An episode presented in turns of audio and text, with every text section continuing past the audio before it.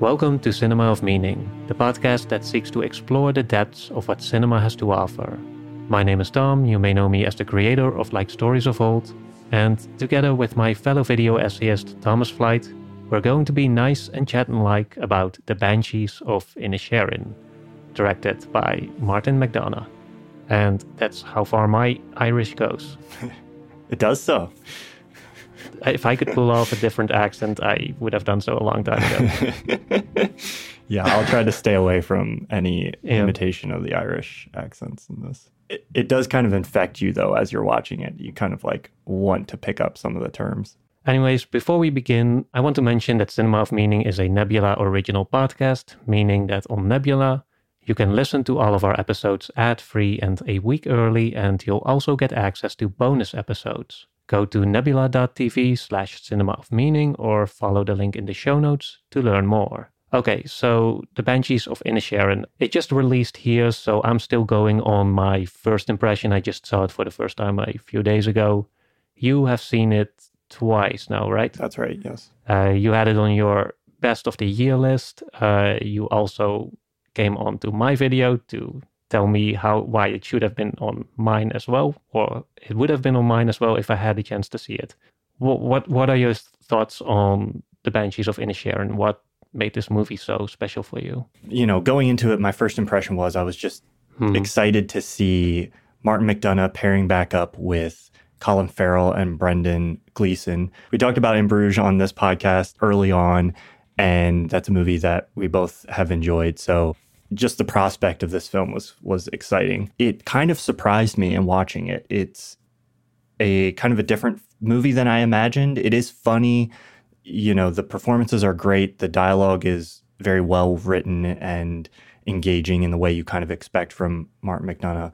But it also is kind of slow and melancholy and really allows the Irish landscape to kind of seep into the movie, and all while it's exploring this kind of absurd, darkly humorous story, but also, you know, a story that's a much deeper exploration of where we find meaning in life and what it means to be a nice person, how meaningful art is.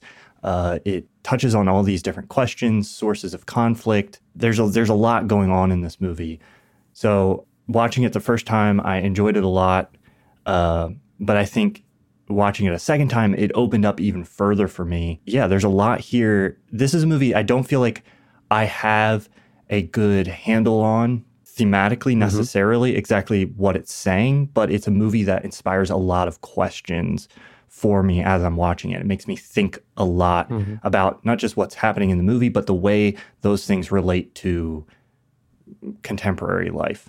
So yeah, I'm excited to discuss that with you. I was going to ask, what was your biggest revelation on the second viewing? We're getting into spoiler territories pretty quickly, but one of the things that I noticed so much watching it again was how much is happening in the performances. It's a very slowly paced film, which I really enjoy. It kind of takes on the pace of island life, it feels like. The kind of amount of time that happens between certain lines feels just like very drawn out. There's this kind of repetition of certain lines. It just takes its time.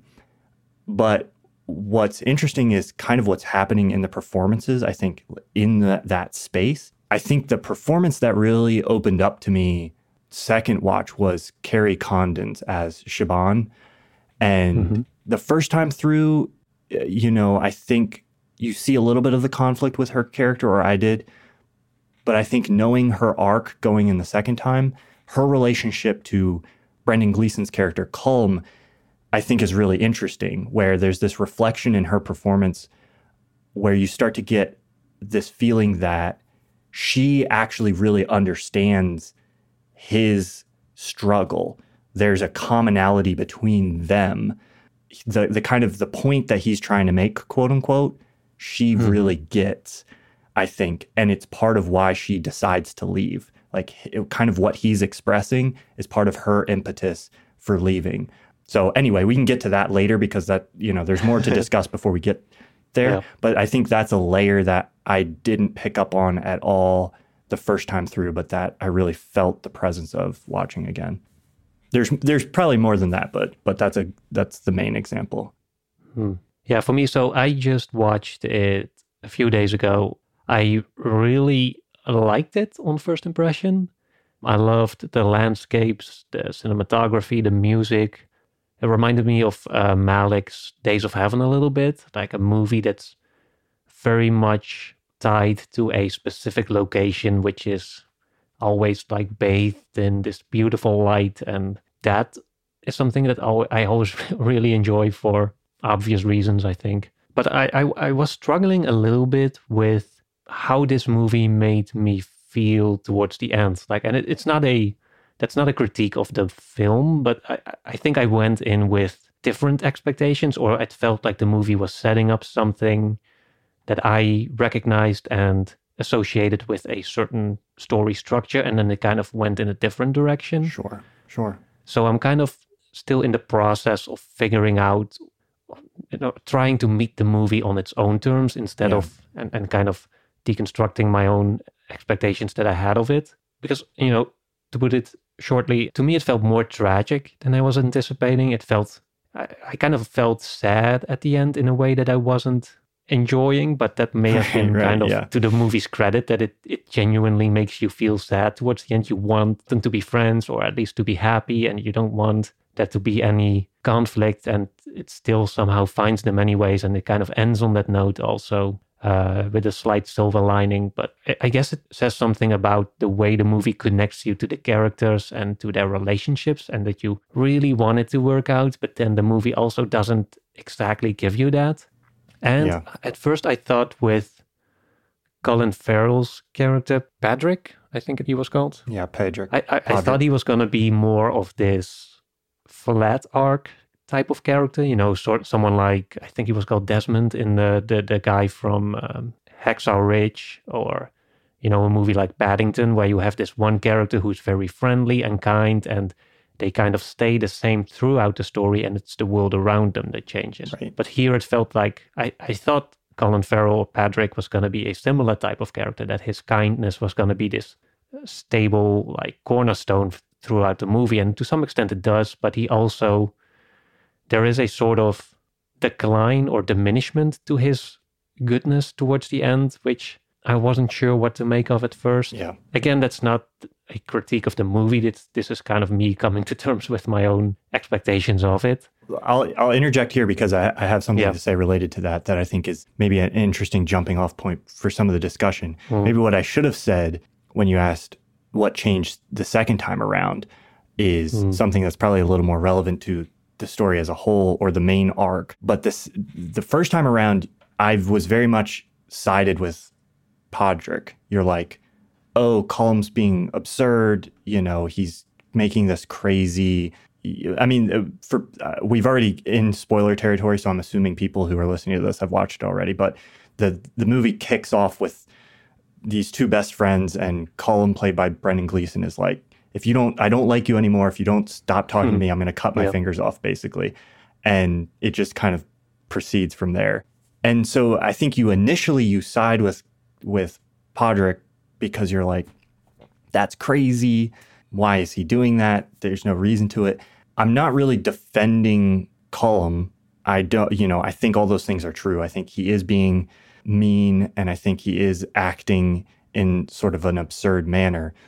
But the second time through, I really found myself questioning, like, Pádraic's niceness a lot more, where everybody's like, oh, Pádraic, you're nice, like, and he says, I'm nice, but we don't actually see a whole lot of niceness. I think the movie maybe wants you to question a little bit the nature of his niceness and whether or not he really is nice, because pretty early on in the movie, that initial conflict hits, and then he kind of starts being mean to, like, a little bit mean to his sister, who wants to, like, hang out with him, and he's kind of brushing her off. Mm-hmm. And he immediately becomes very, like, obsessed with this conflict that's happening between him and Colm.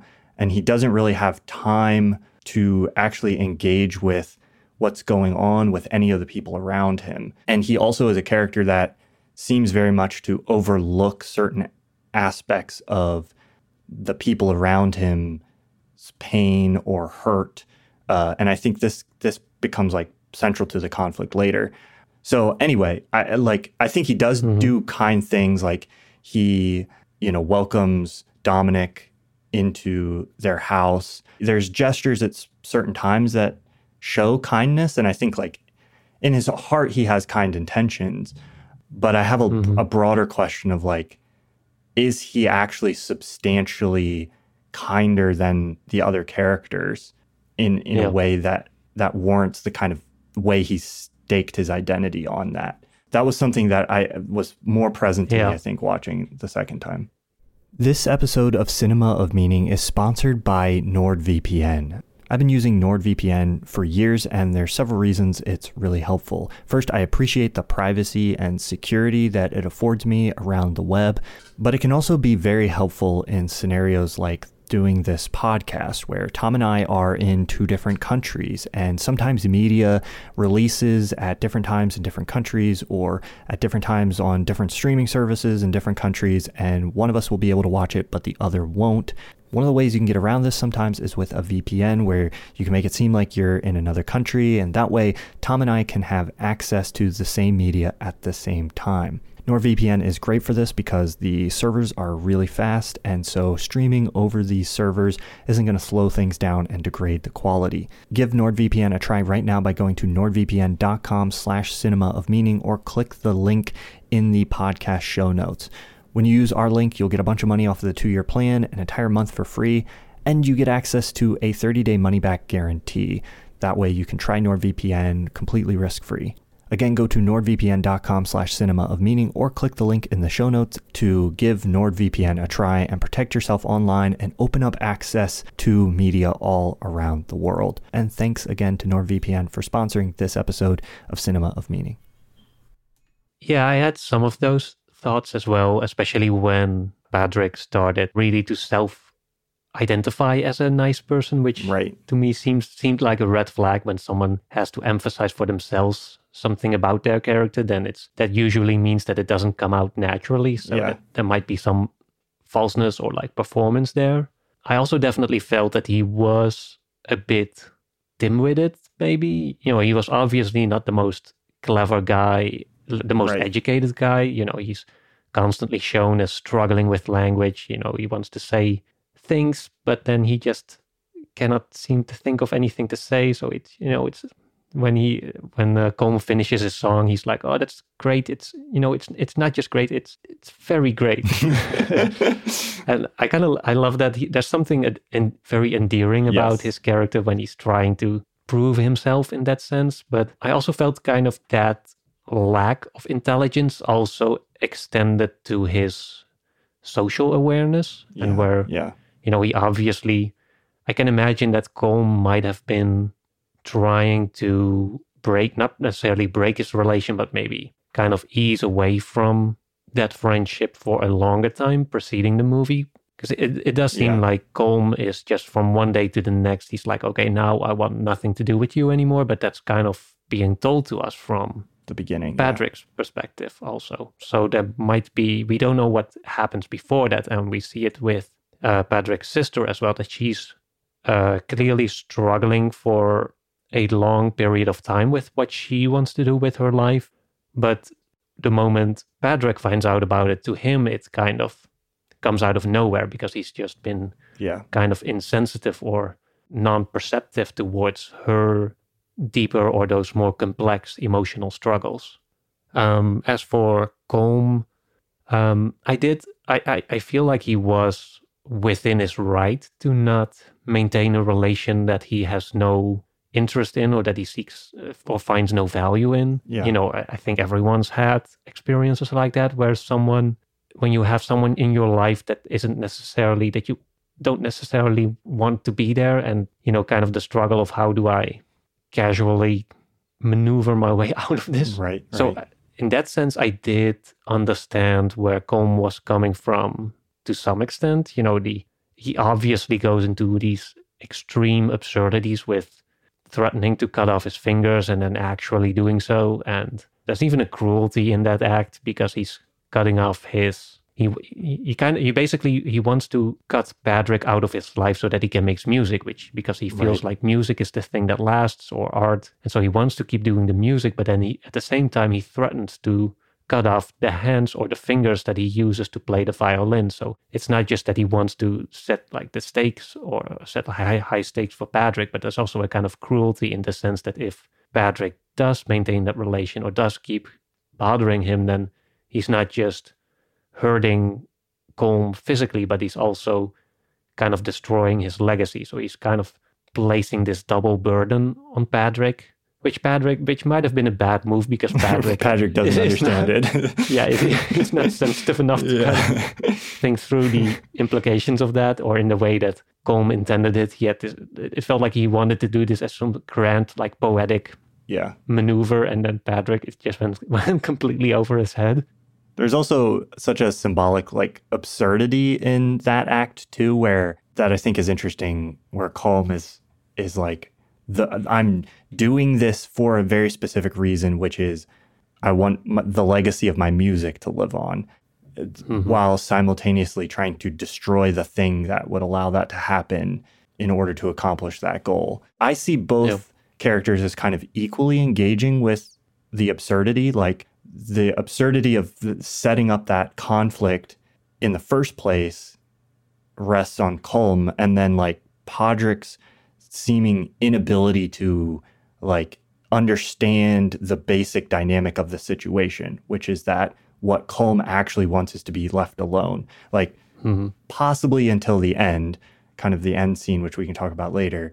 He never seems to really actually understand what Colm wants. So I think there's a really interesting disconnect there between Colm being this person who has he's struggling with despair and this existential dread and all this deep depression. He's not healthy. It seems like he has this friend who is unable to engage with emotional pain of the people who are around him. His sister, Colm. Probably the person he most connects with is Dominic. It feels like he doesn't really, to borrow a term from James Cameron, he's not seeing. There's no I see you moment between Pádraic and the characters he's around. And if you're in that situation, it can be a painful situation to be in. If you're struggling with these deep things and the people around you just seem fundamentally to not understand that. So I don't know. I'm very interested with how it explores that, and I think on a second watch, I didn't feel like there was an obvious, good guy here necessarily in the way that I did maybe the first time. I thought also that it might have had something to do with, because it takes place during the Irish Civil War. Yes, just as the conflict on this little island goes on, there's fighting going on the mainland. We see the occasional faraway cannon fire or gunshots. How much do you know about the Irish Civil War?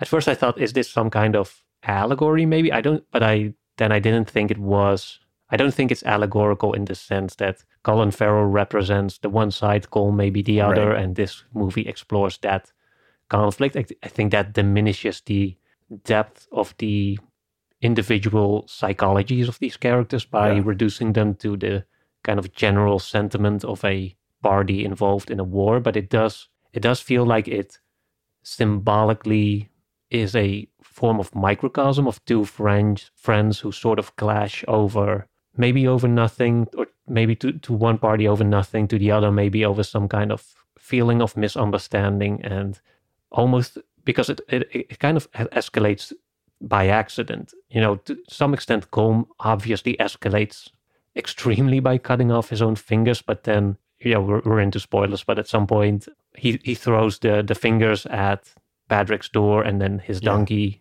Jenny, eats a few of them and chokes, I think. Anyway, the donkey dies, and that sets off this greater conflict where Pádraic is now oh, okay, now you killed my donkey, I'm going to set your house on fire, which he does at the end. And so it feels like there's just so much needless ruin and destruction, and I wonder to what extent that reflects the sentiment that McDonagh might have had about the Irish Civil War. I did read like it was a apparently some kind of conflict between the interpretation of their treaty with Great Britain. Like they were independent, but one party felt like it wasn't a true independence. And also in the Civil War, apparently more people died than in the actual War of Independence. So they kind of killed more people. They killed more of each other than they were killed by their actual quote-unquote enemies in the War of Independence. So it felt like there was a certain sadness there maybe about maybe the Irish Civil War, maybe just even civil wars in general, where at the end of the day, you are in conflict with your own countrymen, with your own friends, your own people, again, quote unquote. But yeah, I'm not sure to what extent that metaphor runs, or if it was just a kind of symbolical layer to just kind of add to the texture of the story. I think, you know, obviously that influence is there. It's a part of the story, but my feeling is, I think you're right that it's not a direct allegory for that necessarily. Yep. And not in the sense of, like you said, he's setting up Pádraic as one side, Colm as the other. It's maybe more of just a story about the absurdity of certain kinds of conflict and how they can escalate in these ways that maybe don't make a lot of sense, or how conflict kind of can breed conflict. You know, I think there's also parts of it to me that feel like allegorical for more contemporary conflict, like cultural conflict that's happening. And again, there, I don't think it's, you can't like easily map like, oh, Pádraic is, you know, the progressives and Colm is Republicans or something. You know, it doesn't map that clearly, but I think there's layers of commentary there potentially about, you know, just the nature of the conflict that we engage in as a culture and sort of the futility of that conflict sometimes, and how it's fueled by certain kinds of like misunderstandings or inabilities to see other people's experience from their perspective, or things like that. Again, I'm not sure like it's saying things specifically about like, oh, this side, this, that, etc. But it's more just about like the feeling and the nature of conflict itself and how it arises, and how, you know, you can have this one inciting incident of one person going, don't talk to me or I'm going to cut my fingers off. And that just kind of can set in motion this thing that spirals out of control, and there's no really coming back from. Potentially, it is possible that the movie is commenting more directly on the Irish Civil War, and you know, you just don't have the cultural context to understand exactly what those comments are. I think a more generalized perspective is probably the more relatable, or makes it more relatable to the audience beyond Ireland. Yeah. Which, and I think that's, you know, usually a sign of a good movie, that it has those kind of layers of relatability, that it can be both very specific to people who are in the know, but also to people who might not have the direct cultural associations. They might still relate more conceptually, and then fill in the blanks with experiences of their own, or from their own culture, or just their own point of view. But just kind of to maybe wrap up that train of thought, because that towards the end, there's a final conversation between Pádraic and Colm about kind of where they're at. You know, Padraic's donkey is dead, Colm's house is burned down, he got to escape though. And there's, I don't remember the exact lines, but it felt like there was both a lack of closure, but also a certain assurance that there's a sort of baseline established, like, okay, this is... because Pádraic said, you know, there's some things that you don't move on from. So it does feel like he's saying like, okay, you know, because before that Colm is suggesting like, oh, I think we're quits now, but, or we're even. But Pádraic kind of denies that. He says, no, there's no moving on. And he suggests, you know, that conflict is still ongoing and might even escalate beyond that. But as he then walks away, Colm is like, oh, but at least, you know, thank you for taking care of the dog. And then Pádraic turns around and he's like, oh yeah, anytime. Yeah. And so, that to me, I really liked. I was kind of surprised that the movie ended there. Like, I felt like I was in a like full theater and everyone had kind of this whiplash moment where it was like, wait, that's it. Yeah. Is this where it ends? Is it over? On first impression, it does feel like there's a kind of a lack of resolution, or at least a, you know, there's not a neat little bow tie at the end of it. But right. After thinking about it some more, I do like that idea that there's at least, you know, it felt like there's some sort of understanding that's being established there, or at least a, like there's a new line that they won't cross or something like that. I'm not sure exactly how to put it into words, but I don't know. It felt like there was something, even though their friendship was broken and could get worse, there's at least some sort of, you know, some aspect to both of their hearts or like their dignity that won't be, that is kind of safeguarded. Yeah, yeah. But you've seen it twice. You might have a stronger read on that than I have. My read on that end, something in Colm has been not changed necessarily, but whatever it is about. So I'm going to get into maybe exploring. There's half-formed thoughts here. And I want to get into exploring maybe like, I think what a deeper conflict or a deeper theme in this film is that I didn't, you know, there's like, oh, it's about conflict and friendship and art and these things. But there's this like deeper question that's underneath that has to do with what is going on with Colm's character and why is he doing this in the first place, that I think is kind of the key to understanding the movie. And I think a lot of that is about this relationship between niceness, truth, or accuracy is one way it's put at one point. Pádraic has a conversation with the old lady. The ghoul. The banshee, I think she is. Mrs. McCormick? Is that the one? Oh, yeah. Mrs. O'Royd. And the old sort of witch-like character. Witch character. Yeah. My theory is that she's the banshee, but or one of them. I did not know what a banshee was. So I think that's a part of Irish. They have a brief conversation about it. Pádraic comes into the house and he talks to Colm, and he says, Colm says he's finished the song, and Pádraic says, what's the name? And Colm says, it's called The Banshees of Inisherin. And Pádraic is like, there are no banshees on Inisherin. Colm is kind of like, no, or at least none that portend death, and none that scream and portend death. Instead, they kind of just sit back and watch amusedly, which is what Mrs. McCormick does. She's just kind of like skulking in the background, and literally at the end, as that final scene is happening, she's sitting in a rocking chair, like overlooking the whole thing, and just kind of has this. She's very amused throughout most of the movie. So I think she's kind of a stand-in for one of the banshees, and she just seems to have this like supernatural quality about her. Yeah. Maybe just for the other dummies like myself, like Wikipedia says that a banshee is a female spirit in Irish folklore who heralds the death of a family member, usually by screaming, wailing, shrieking, or keening. She literally does predict a death at one point, and she doesn't shriek or scream, but she's kind of the one who finds Dominic when he's dead. She said to... She talks about two deaths, I think, and one is the donkey.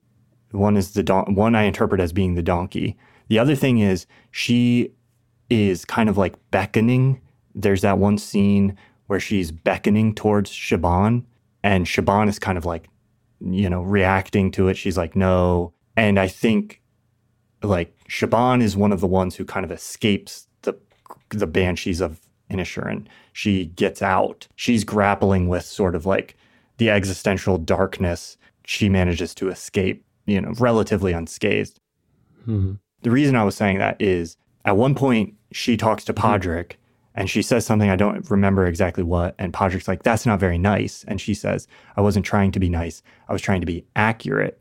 And I think this is a conflict that's kind of, the movie is kind of touching on in several places. And part of part of what's going on with Colm is that he feels like this sense of niceness is a denial of what he sees as kind of this like deeper truth, this like darker, heavy existential truth that he wants to engage with, which is like, hey, we're headed for death. He has a conversation about, he and Siobhan have a couple conversations that kind of touch on this theme, but his whole like main monologue about, you know, art, music is meaningful because people remember it is a part of this, like, he's trying to engage with, I don't want to waste my life. He's grappling with this like very deep existential sort of question that's fueled by like the inevitability of his death. He kind of sees this like this niceness, quote unquote, that Pádraic represents or is putting forth as like a barrier to actually engaging with those heavier questions, which I think is reflected in Pádraic's seeming inability to like engage with the emotional pain of the characters that are around him. So it's setting up some kind of conflict there. But then that is resolved somehow at the end for Colm by Pádraic kind of going to the dark side. Like he engages with his own pain and sort of like lashes out a little bit. Then that sort of makes him tolerable to Colm for some reason. He's kind of like, oh, I'll stand here and talk to you and even thank you for caring for my dog. You know, there it overcomes something a little bit for him. But then the dark side of that is like Pádraic is not wanting to engage in the same way because he's been hurt by this process. So I don't know, that's kind of half formed as an like kind of an interpretation that I have right now, but that's what was running through my head the second time as it was kind of coming to that conclusion.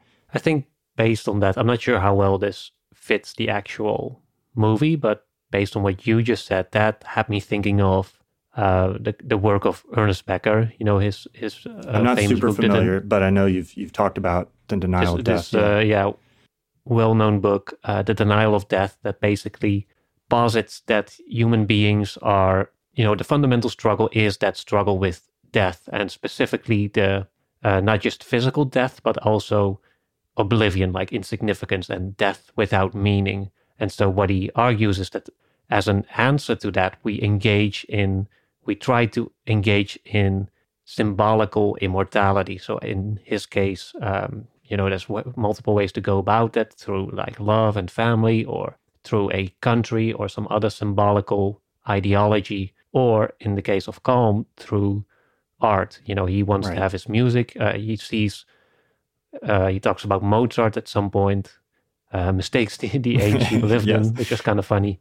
But he talks about Mozart as essentially being immortal because we still remember him now centuries later, and that he sees as a resolution to the problem of death, basically. So in that sense, it feels like that struggle is kind of going on there, that he is coming to terms with the despair of death, and he comes to the resolution that I'm going to overcome this through releasing more of my music into the world. And I think that kind of ties into what you were saying about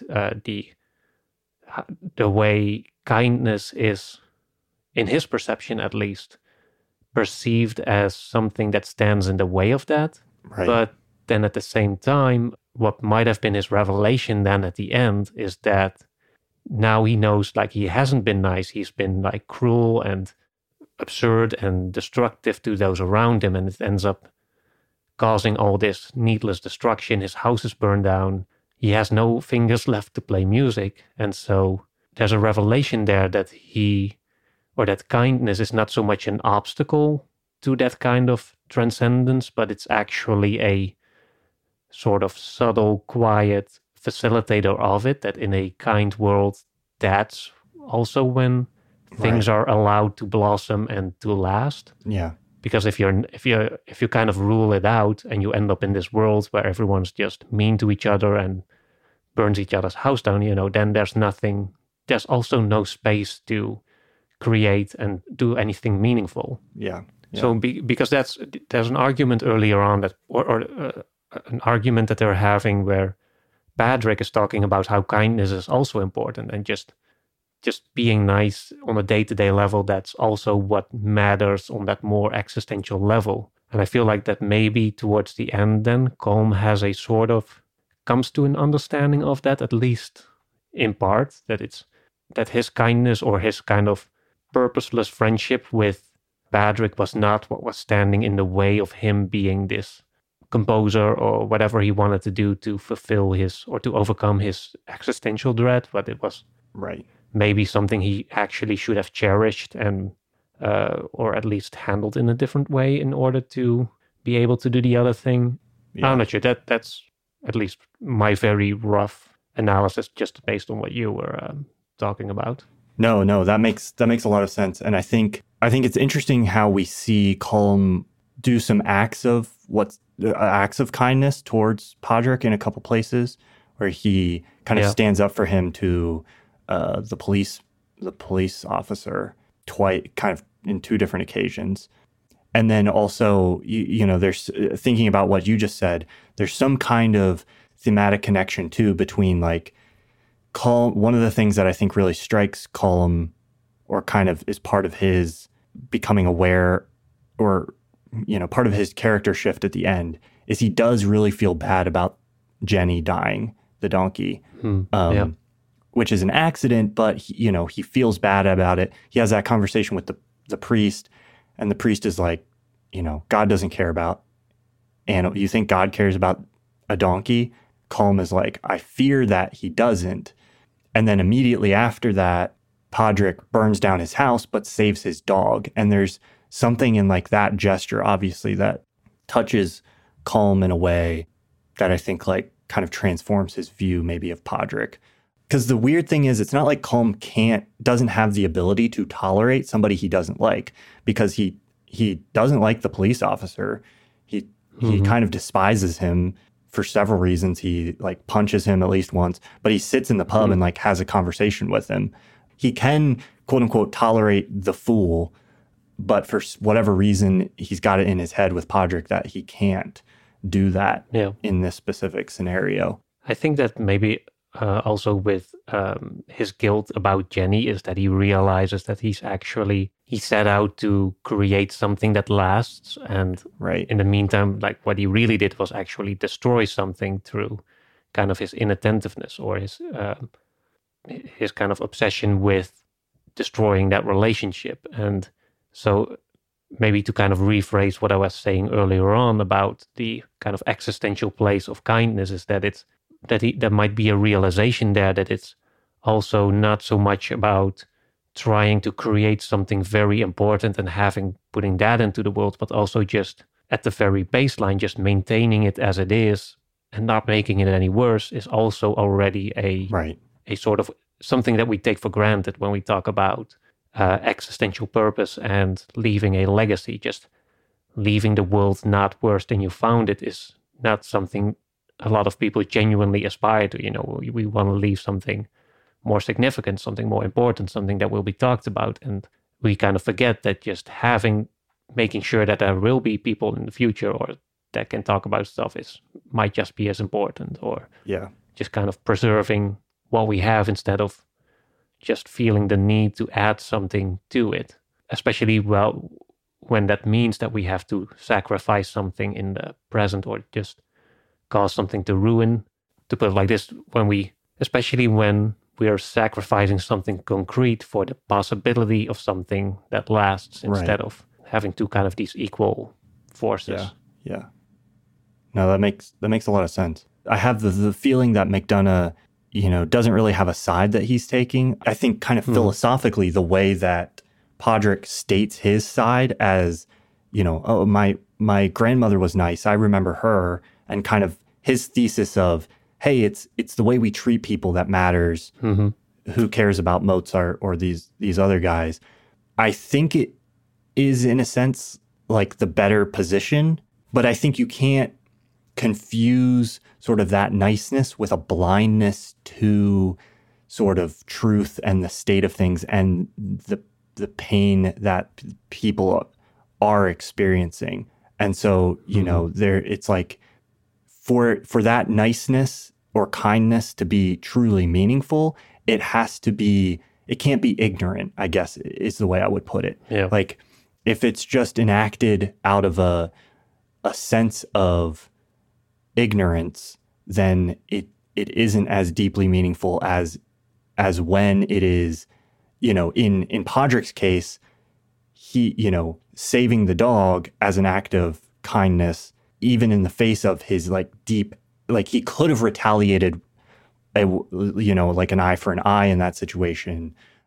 But there's like a recognition of, or there's niceness there in spite of his own pain and in spite of the conflict and in spite of the hurt that was inflicted on him by Colm. It's not just, you know, oh, I'm nice to this guy because he's nice to me. So I don't know, there's something there. And there's a way in which that position kind of has to be tempered by a recognition of sort of like reality and truth and accuracy and these other things. So I guess I say that to say I don't think McDonagh has a position so much as he's taking these two ideas and positioning them in kind of like a dialectical conversation through the film, like in a kind of Socratic dialogue. Yeah. And that's what we're seeing play out. Yeah. Yeah, I definitely think it doesn't have to be either or. Like that's not the real choice that I think is thematically relevant there. It's not for Colm's character, not for Pádraic's. Because I feel like too often we talk about that kind of ambition to leave something, as in this kind of whiplash style where you have to dedicate your whole life to this single purpose and burn all your relationships. And I feel like maybe that's kind of tempered down a little bit in this movie. But at the same time, there's also not... as you said, there's also kind of an argument against just naively going through life and going through the motions. Because, you know, if we all just did that, then there wouldn't have been a Mozart. There wouldn't have been that artistic elevation of humanity or the progress that we've made in other areas. So there has to be some balance or some kind of awareness, some kind of deliberateness that I feel like this movie is exploring. Because, yeah, as you said, it doesn't feel like there's a clear victor at the end, or not like in the literal sense, but also in the moral sense, that there's not someone who has the ends on the moral high note or the high ground, at least not in my perception. And so, yeah, I agree. That may also be part of the confusion that I can imagine some people felt at the end, that there wasn't this clear statement as you're used to getting in many other movies, where at the end it's like, oh, I thought I had to be selfish, but now I realize I have to care for other people, and you were right, and I was wrong.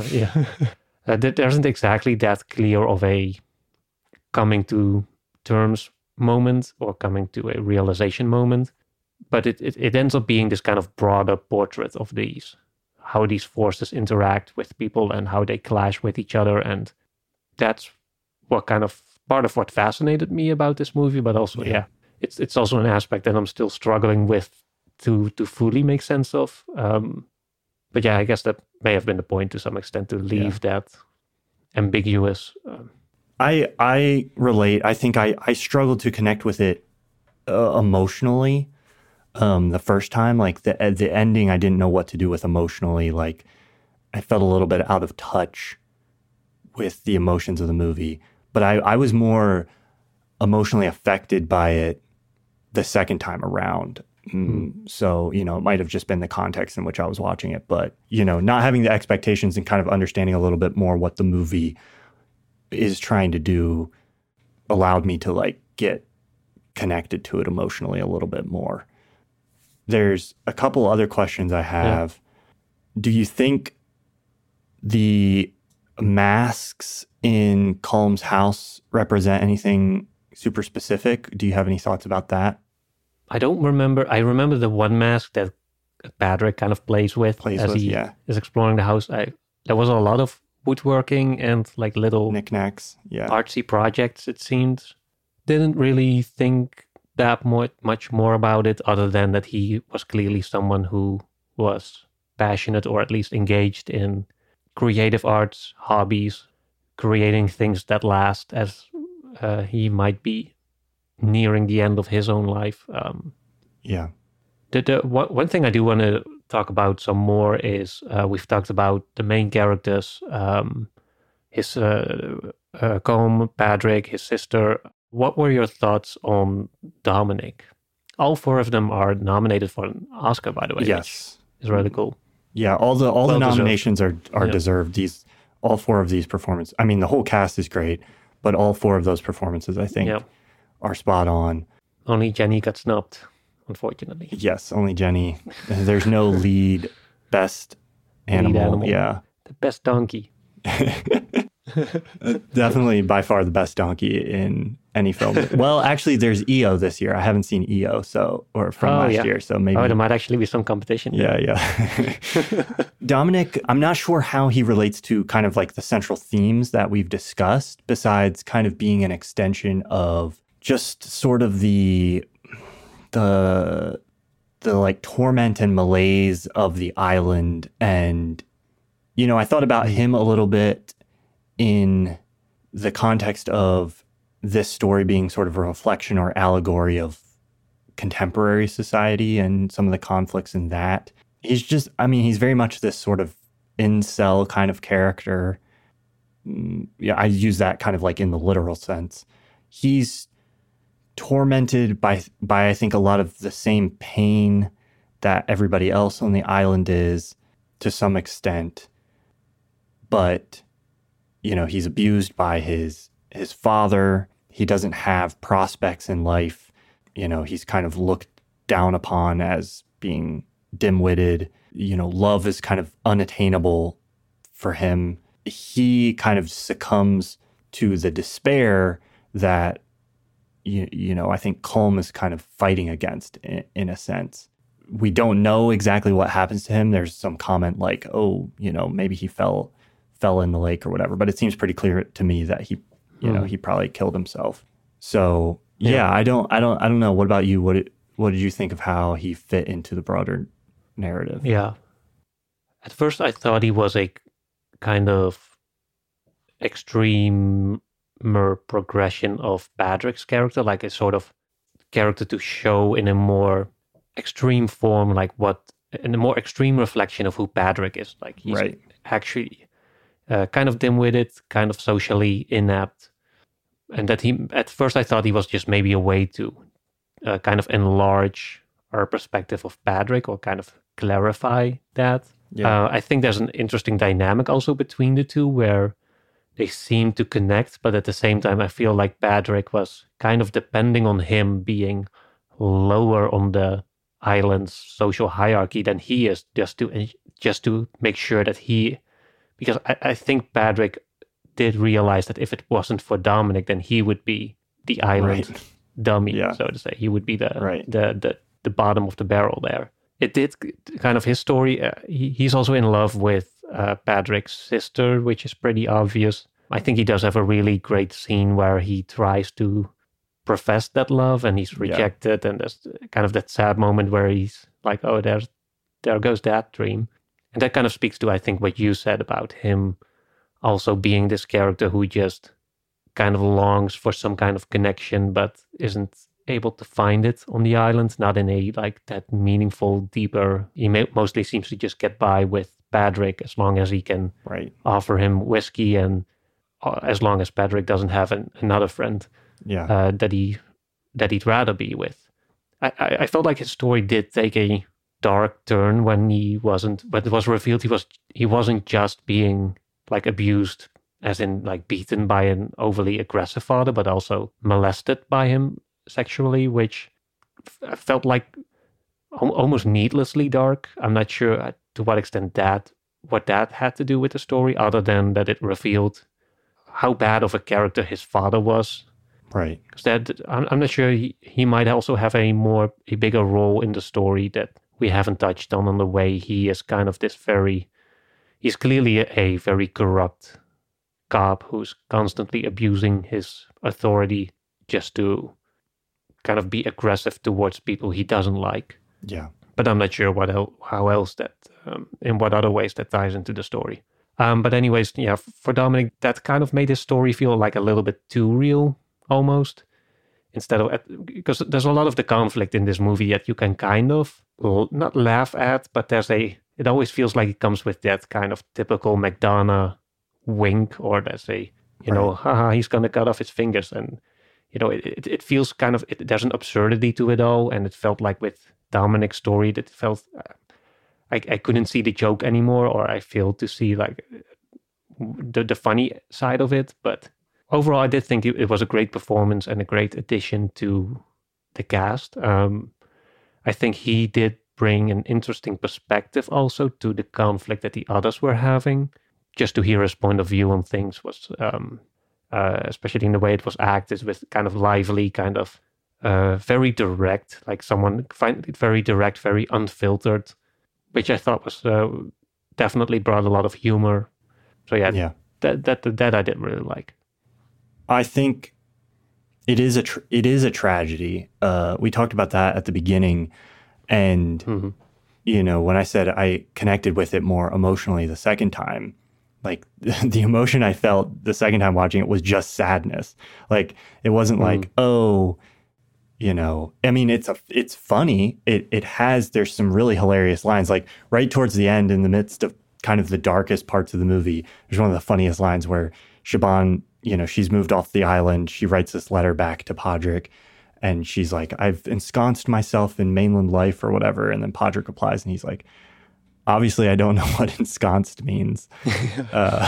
There's just like a ton of very funny moments and lines. Mm-hmm. But the story overall, I think, is just purely a tragedy.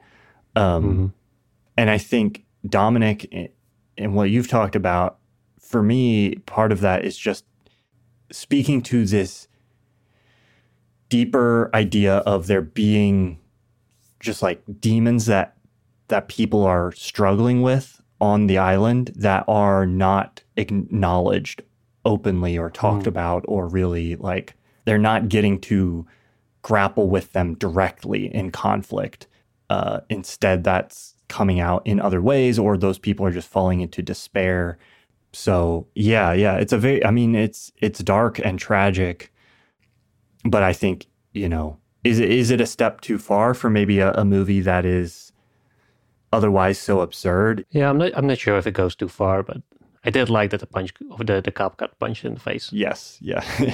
And he is being treated as this kind of vile person, even though they don't even acknowledge it, or they don't even realize the full depths of it until Pádraic kind of blurts it out. I kind of appreciate it in the sense that I think the movie is wanting to try to really engage with like the depth of hardship that people might experience in life, you know, Inisherin being a microcosm sort of a larger philosophical questions about how we live our lives and conflict and things like this, and our ability to sort of like engage with the people around us and acknowledge what other people are going through and their hardships.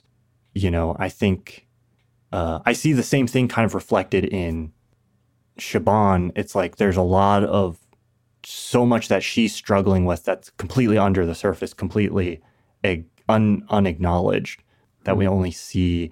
And Pádraic especially is completely unable to even recognize it. And it's eventually what makes her leave. She just has to leave entirely. And I see kind of like Dominic and Siobhan as like mirrors of each other, kind of going in separate directions surrounding the other two characters, or that's kind of the feeling that I had. Yeah, I think that in the most general sense, I did feel like it was a very empathetic movie, and one that really inspires empathy, just also by the fact that it's set on this very remote island where there's this just tiny community where with people who aren't like something special, they're just regular citizens. And to show that even on that, the kinds of people where we usually assume there isn't that much depth going on, that there's still like this wealth of inner richness and inner conflicts and inner demons going on. That just within that kind of in such a tiny space, there's still this wealth of the grand, like, human experience, the fullness of the human experience is still represented and still captured in even those remote places where on the surface nothing seems to happen. Yeah, yeah. It's also about it. It's just the fact that it's kind of completely outside of Ireland itself, because, you know, Ireland is at war, but at the same time, the island of Inisherin doesn't seem to be bothered with it at all, which again emphasizes that it's just, it feels like this kind of vacuum space where there's no connections to the outside world, nothing really happens, nothing of significance happens at least. And still you still find these same basic human struggles. Thank you all for listening. If you enjoy the show and want to help us keep it going, be sure to follow us on our creator-owned streaming service, Nebula. Cinema of Meaning is a Nebula original show, meaning that here you can experience our podcast ad-free, listen to all of our episodes a week early, and get instant access to all of our monthly bonus episodes. This month, that will be Damien Chazelle's Babylon. Before that, we've also covered Avatar The Way of Water, the new All Quiet on the Western Front, Upstream Color, Alien Covenant, Drive, and many others. So you're really getting a whole new catalog of episodes. You can sign up directly at our Nebula page, that's nebula.tv/cinemaofmeaning, or just follow the link in the show notes, and we'll see you again next time.